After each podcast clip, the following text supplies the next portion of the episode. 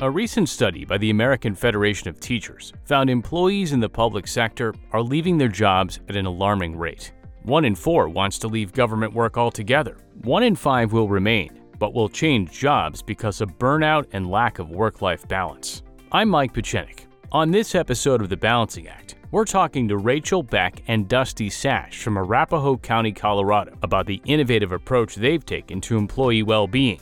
Thanks to you both for being here. Dusty, tell me about Arapahoe County. We have 2,400 employees.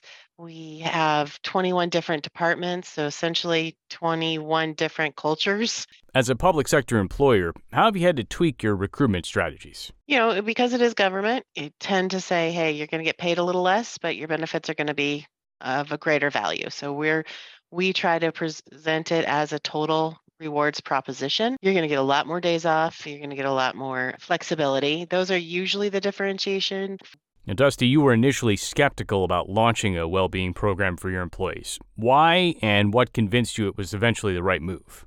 Yeah, I was skeptical. Like I'd come from, you know, a background where you know, the C-suite had said, "Hey, if you want um, to put in a wellness program, then we want to see the ROI on it. We want to see the claims drop." And there's just no real good tie to that. You're not going to get a one for one, dollar for dollar r- refund for that. One of the things Rachel did is that whether or not we get any return on that at all, if even one employee has a better well-being outlook, then it's the right thing to do. So we know that it really does affect the whole person um, and the well-being opportunities at their company. We want to be able to provide those for them so that they can pick and choose what what they need to work on, what they want to work on, and then it definitely does have good business um, effects kind of on the back end.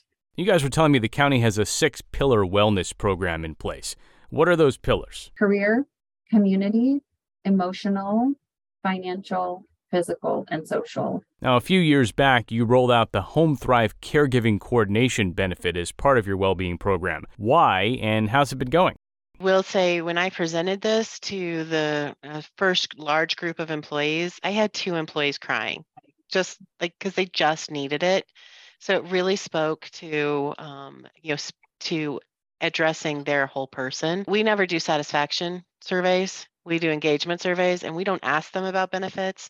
But since we put in some of these changes, we've seen the write ins on the benefits in a favorable way go up 21%. They just keep going up and up, and everybody keeps adding in more beneficial comments.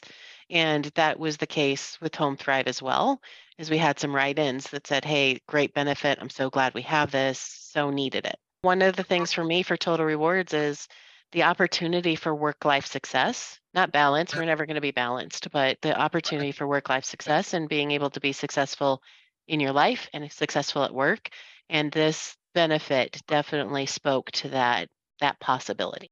Home Thrive has been um, a great partner. We have had success from every single employee who's called. I have not had any negative feedback, which in HR, that's kind of unheard of, right? Employees are very happy to share their opinions with you about vendors. And if they're not happy, you're getting great customer service. I think Arapahoe does something unique here. You have a scorecard of your well being efforts that you report out to the community. How does it work? Yeah, I mean, it's very simple. It's essentially nine nine components that they're measuring against. Some are financial, there's three financial, some are operational, some are communications, but then we have this employee measurement that we're putting out towards the the public. And basically, it's well being and it's training. So, how are we taking care of our employees so that they can take care of you? So, we're getting, you know, two way street and understanding how we're being successful or not successful in supporting the community. Well, thank you, Dusty Sash and Rachel Beck from Arapahoe County, Colorado, for being partners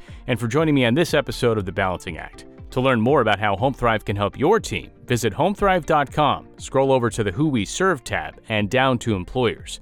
That's homethrive.com, scroll over to the Who We Serve tab, and down to Employers. And for more great HR and benefits insights, visit our blog, balancingact.homethrive.com. For HomeThrive, I'm Mike Pechenik.